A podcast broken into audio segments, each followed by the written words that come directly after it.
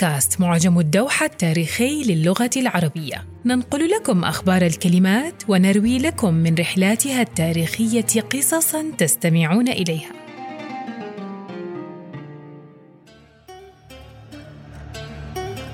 في السودان يقال للرجل زول وللمرأة زولة فهل سيفاجئك قولنا لك إن الكلمة فصيحة؟ لنبدأ الرحلة.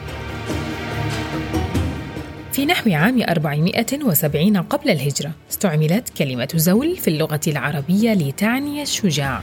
قال عامر بن جوين الطائي إن بين تلك الهضيبات والرعان والشعاب والمصدان لفتيانا أبطالا وكهولا أزوالا أي كهولا شجعانا.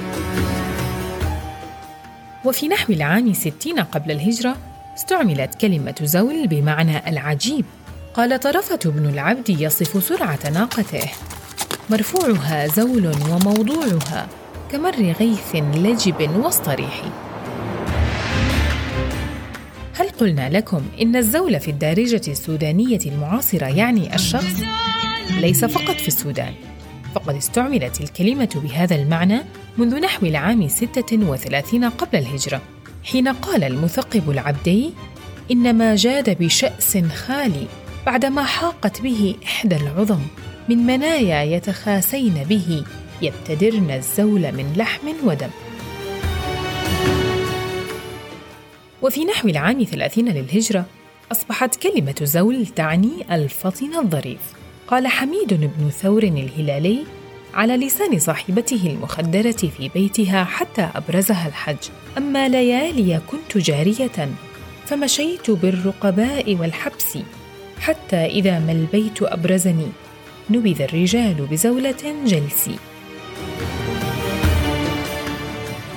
ثم في نحو العام السابع والثلاثين للهجرة استعملت كلمة زول بمعنى الجواد. فهذا ابن مقبل العجلاني التميمي يقول ولقد غدوت على الجزور بفتية كرماء حضرة لحمها أزوالي. وفي العام 110 للهجرة. استعملت الكلمة بمعنى الشخص ولكن خفيف اللحم هذه المرة. يقول ذو الرمة غيلان بن عقبة العدوي ألا طرقت مي هيوما بذكرها وأيدي الثريا جنح للمغارب أخا شقة زولا كأن قميصه على نصل هندي جراز المضارب.